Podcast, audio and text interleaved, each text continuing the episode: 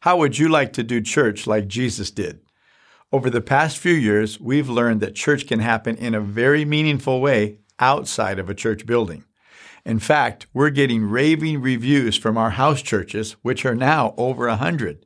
Though I thank God for churches in buildings and on campuses, God is leading more and more people these days to gather for church in their homes. Not only is it easier for many people to attend a house church, but a house church can offer a level of community that campuses can't. Well, I'm excited to announce that every Thursday in December and January, I plan to host a house church interest meeting on Zoom at 5 o'clock p.m. Pacific time.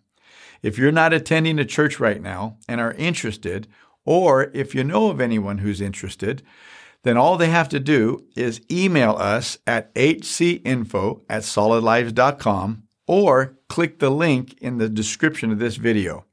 Okay, now let me welcome you to the New Testament Daily with Jerry Dirmann, where we read and talk through a chapter of the New Testament every day. I'm glad you're here because reading God's Word daily will change your life. I'd appreciate it if you'd help others find this resource by sharing the link, and if you haven't already, be sure to subscribe to my YouTube channel. Okay, now let's pray and we'll jump into God's Word.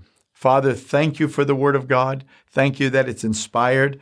I pray that each person watching or listening today will hear what you have to say to them through your word. And we pray it in Jesus' name. Amen. Okay, here we go. Luke chapter 10. Here's what it says. After these things, the Lord appointed 70 others. So he's already sent 12 disciples. It says he sent, appointed 70 others also and sent them two by two before his face into every city and place where he himself was about to go. Notice, he sent the 70 two by two, excuse me, into every place, cities, towns, villages, and such, where he was about to go. So what was happening? They were, in a sense, preparing for him to come. They were preaching the gospel, sort of like John the Baptist, preaching, uh, helping the hearts to be conditioned, people hearing about Jesus.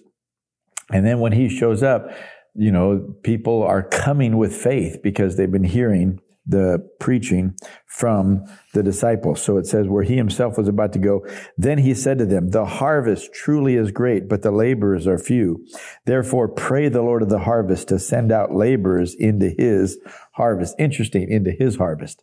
Well, if it's his harvest, why doesn't he just send them? Well, because he wants us to take responsibility as human beings in his image and likeness on the earth. And he wants us to pray and to call on the Lord to do these things. He wants us to take leadership. It's interesting when you read the Bible and you realize that God wants us to be involved in leadership. And he, he wants to take cues from us. Now that doesn't mean that we're supposed to become God and he's our servant. No, of course not. He's God. But according to his word, according to his will, according to his assignment on each of our lives, he wants us to take responsibility for that assignment and to own it and to begin to pray according to his will and call on him step by step, scenario by scenario to do what he promised and said he wants to do. So he said, You pray the Lord of the harvest to send out laborers into his harvest. Verse 3 Go your way. Behold, I send you out as lambs among wolves. Carry neither money bag, knapsack, nor sandals, and greet no one along the road. But whatever house you enter first, say, Peace to this house.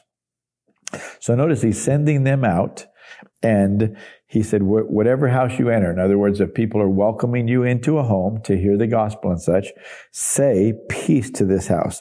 And if a son of peace is there, your peace will rest on it. In other words, if somebody's there that's willing to listen to the gospel, hungry to hear the message of the kingdom of God, then your peace that you declared on that home will settle there on that home your peace will rest on it. And if not, if there's not a person of peace there, it will return to you and remain in the same house, eating and drinking such things as they give. In other words, you're there to reach the whole city, but start from that house. Don't just go to different houses sharing the gospel. No. Stay in that home. Why? Because people need to be discipled. And that person of peace so to speak, and maybe family of peace, that person of peace, after you leave, will be able to continue to reach that village, that city, and such. But you need to disciple them. Stay there and minister, continue to minister to that family in person and continue to minister from that home. Let that home become known in the community as a home where people can learn about the kingdom of God. See, so Jesus is teaching some important things here. Do not go from house to house. Whatever city you enter and they receive you, eat such things as are set before you and heal the sick there. Jesus is very emphatic. I want you to not just preach. I want you to heal the sick there and say to them, the kingdom of God has come near to you. But whatever city you enter and they do not receive you, go out into the streets and say, the very dust of your city which clings to us, we wipe off against you. Nevertheless, know this, that the kingdom of God has come near you. But I say to you that it will be more tolerable in the day, in that day, and capital D day in this translation, talking about the day of the Lord, the end times, when Jesus comes the second time to judge.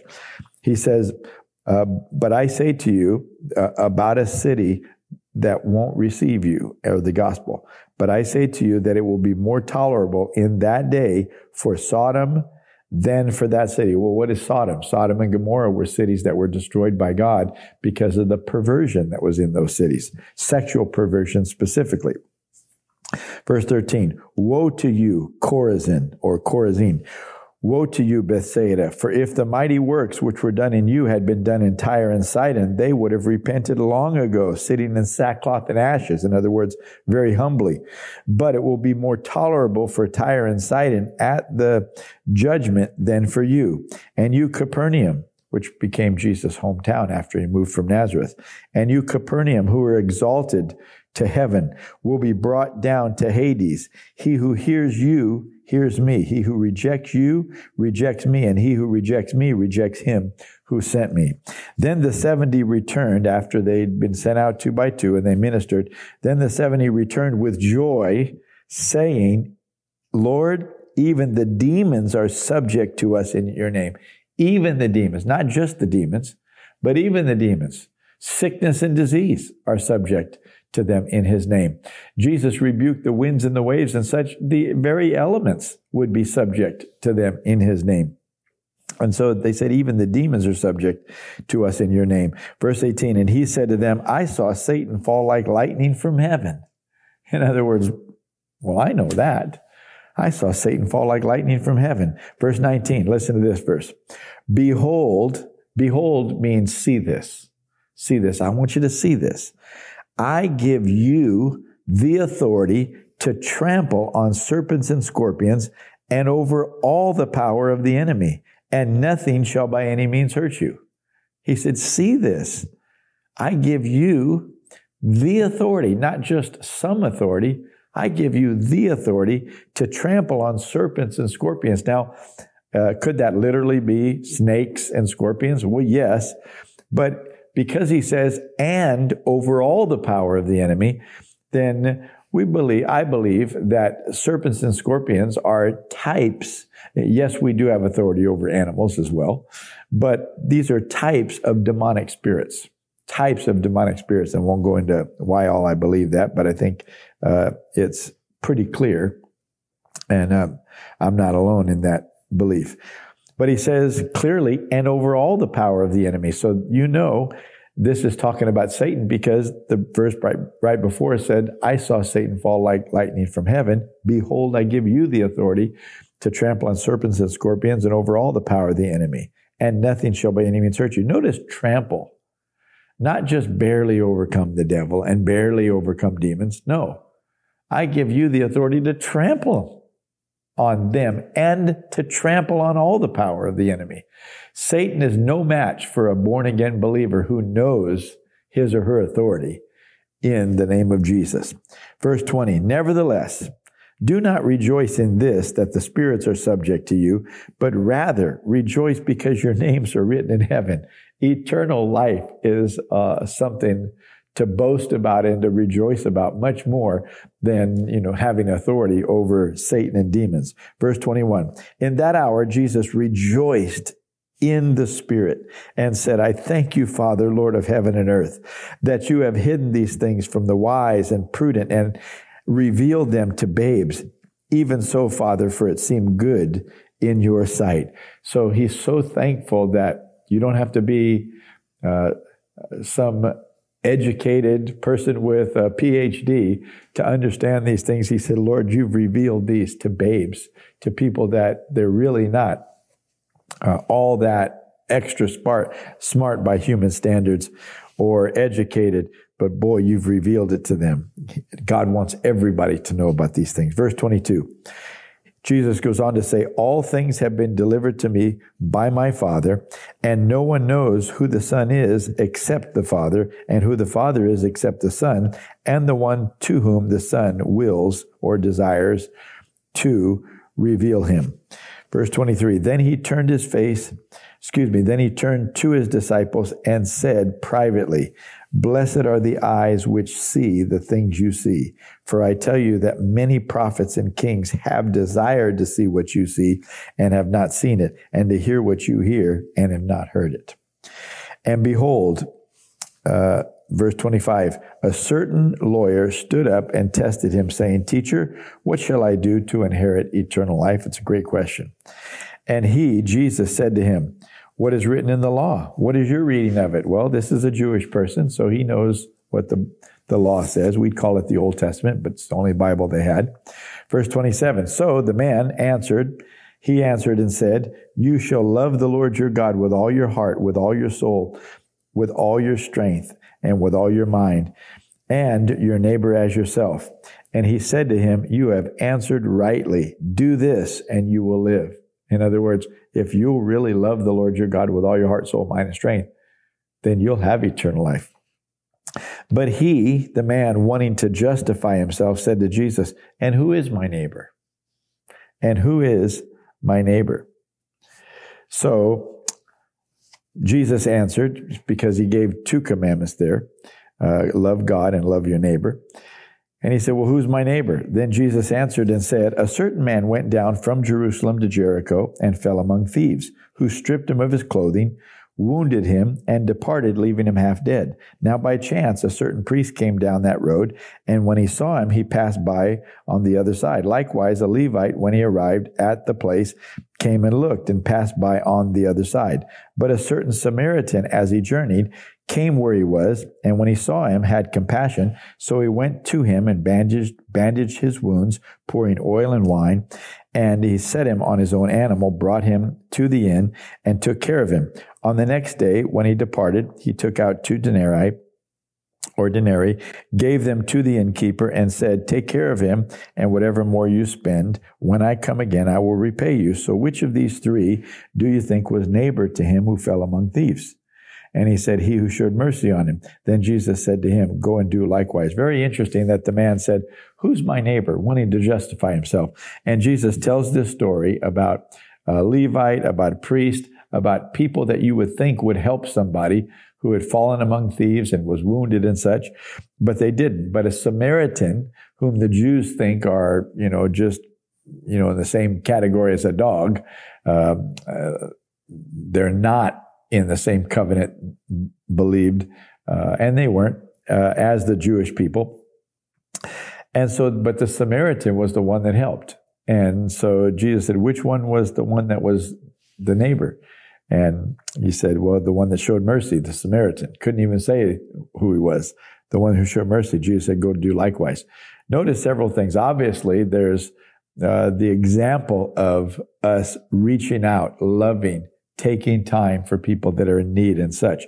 But the fact that the man was a Samaritan, Jesus is showing, look, uh, being Jewish is not the key.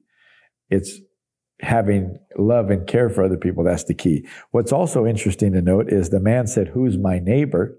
And then Jesus answered the question saying, Which of them was the neighbor to the man that was hurting? So he didn't really answer who's the neighbor uh, Jesus really answered this way You're the neighbor.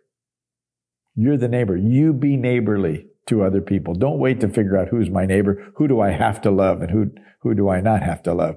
No, he said, you be the loving neighbor And when somebody's in need, love them. Let me just run back through this quickly because I think this is also a parable of the whole existence or the whole gospel. And let me show it to you quickly. Uh, in verse 30, Jesus answered, said, A certain man went down from Jerusalem to Jericho and fell among thieves, who stripped him of his clothing, wounded him, and departed, leaving him half dead. I also think this is a parable of, of mankind or Adam because Adam was like in Jerusalem. This is the city of God, right? But he ended up in, uh, this man ended up in Jericho. Adam went from the Garden of Eden to being cast out of the garden. Well, what happened? He went from Jerusalem to Jericho and fell among thieves. Well, remember the serpent came in, whom we know was the devil coming in, who stripped him of his clothing, wounded him, and departed, leaving him half dead. Interesting that Adam, uh, though he didn't physically die immediately, he eventually physically died, but spiritually he was disconnected from God. Spiritually he died. He was half dead, spiritually dead, but physically still alive when Satan got done with him there in the Garden of Eden. But stripped him of his clothing. There's his provision, his prosperity and such, wounded him. There's his health. See, before the fall of uh, man with sin, there was complete health, complete provision, and spiritual life with God. But see, now all of a sudden he's half dead, spiritually dead, but physically still alive. He's wounded. He's, uh, his body is now dying and decaying every day, aging, and uh, lost his lost his provision in the Garden of Eden and such. And so I think this has to do also, there's a, a sort of a secondary uh, message in here. But notice verse 31. Now by chance, a certain priest came down that road, and when he saw me, pass by on the other side, likewise a Levite. So now we've got a priest, we've got a Levite. In other words, the Old Testament law that came, do not do this, you shall do this, and all that. And guess what? Didn't help the man. And the book of Romans tells us that by the law, no one can be justified can't help this person in, in their condition. But it goes on to say, and I know I understand this is a secondary look, but watch this. But a certain Samaritan, as he journeyed, came where he was. What's a Samaritan? A person from another place. And who came from another place? Well, the Lord Jesus came from another place. He was in heaven and he came from another place and he journeyed down here to the earth. As he journeyed, came where he was, came where the, the wounded human beings were, came where he was. And when he saw him, had compassion. Well, certainly that's Jesus. Uh, uh, that has compassion. So he went and bandaged his wounds. Jesus came healing, didn't he? Bandaged his wounds, pouring on oil and wine. Oil and wine are, are types of the ministry of the Holy Spirit. Oil in uh, the new birth, wine in the fullness of the Spirit, pouring on oil and wine. And Jesus certainly came to bring the new birth and the fullness of the Spirit. And he set him on his own animal, brought him to an inn, and took care of him. On the next day, when he departed, he took out two denarii or denarii, gave them to the innkeeper, and said to him, Take care of him, and whatever more you spend, when I come again, I will repay you. Well, interesting that a denarii is a day's wages. Peter brings out in his writings, he said, uh, To the Lord, a thousand years is as a day, and a day is as a thousand years. So I think that it's just, it, you know, it, uh, it doesn't say it in the text, but I'm just bringing something interesting out that he gave him two denarii two days' wages and said, Whatever more you spend, when I come again, when I come again, he said. Well, Jesus is coming back, isn't he? But notice a day's wages. Well, if you if you just apply what Peter said to the Lord, a day is as a thousand years. Well, two days' wages then uh, could be as two thousand years. And when I come again, if there's any more that you need, I will repay you. So, which of these do you think? was neighbor to him who fell among thieves. So I think that this also has a secondary look in it. It's not the primary, but it's the secondary look that tells us about Jesus. And though the law could not save us, Jesus came from heaven, praise God, down to the earth, and he saved us. But I also think there, there might be a hint here that it'll be roughly about 2,000 years until Jesus comes back and time will tell. Verse 37. Uh, and so Jesus said, Who, who, uh, well, no, let's come down now to verse 38. Now it happened as they went that he entered a certain village, and a certain woman named Martha welcomed him into her house. And she had a sister called Mary who also sat at Jesus' feet. That word also means Martha loved to sit at Jesus' feet and hear the word. She wasn't just a busybody who did, didn't love the word of God, but she felt responsible for the people that were in the home. And so it says she also sat at Jesus' feet and heard the word. But Martha was distracted from sitting at Jesus' feet. Martha was distracted with much serving, and she approached him and said, Lord, do you not care that my sister has left me to serve alone? Therefore tell her to help me. And Jesus answered and said to her, Martha, Martha, you are worried and troubled about many things, but one thing is needed. And Mary has chosen that good part which will not be taken away from her. This is so powerful. Martha and Mary both loved to sit at Jesus' feet, but with all the people that were in there hearing, Martha realized, man, we're going to have to feed these people. I need to get up and I need to get lunch ready, so to speak. But Mary just stayed right there at the feet of Jesus. And Martha's thinking, Mary's being lazy now. She's not taking responsibility. These people are in our home. And Jesus said, Martha, you're troubled and you're worried about many things. And the Bible says she was distracted distracted. How many of us are distracted away from the Word of God? We just have so many things to do, so we're distracted. But he said, Martha, you're, you're worried and troubled about many things, but one thing is needed. And Mary, notice, has chosen that good part. She didn't just happen to be sitting there and forgot to serve. No, she chose not to be distracted. She chose not to get up and prepare the meal. She chose, I've got to sit here and listen to the teaching of the word from Jesus. I need to do it. She chose it. So Jesus said, one thing is needed, and Mary has chosen that good part which will not be taken away from her. When you choose, like you're doing right now, here you are watching, we're in the Word of God. When you choose the Word, set things, aside, delay certain things, choose the Word of God. Then Jesus said, because you're deliberate, because you're intentional, because you're making decisions that sacrifice what you could be doing, then this good part, the Word of God and the revelation, the voice of God that will speak to you through the Word, will not be taken away from you. That relates to Mark chapter 4, where some seed fell by the wayside, but the enemy came and took it away. See, if we'll choose to grab onto that word and stay with it, it won't be taken away. Isn't that a good insight? Aren't you glad you're in God's word today? Let's continue to give attention to the word of God. All right, that's chapter 10. I'll see you tomorrow for chapter 11.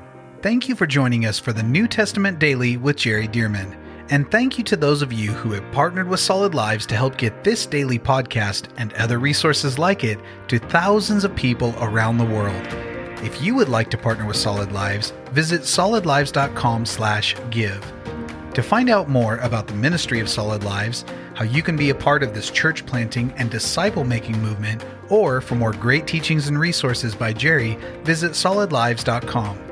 We also want to invite you to check out Jerry's other podcast called The Jerry Dirmann Podcast. Here, Jerry shares with us at least weekly from God's Word, challenging us and equipping us to fulfill the amazing plan that God has for our lives. You can find links to this podcast as well as Jerry's YouTube channel online at solidlives.com. Thank you again so much for joining us, and we'll see you right here tomorrow as we jump into the New Testament Daily with Jerry Dirmann.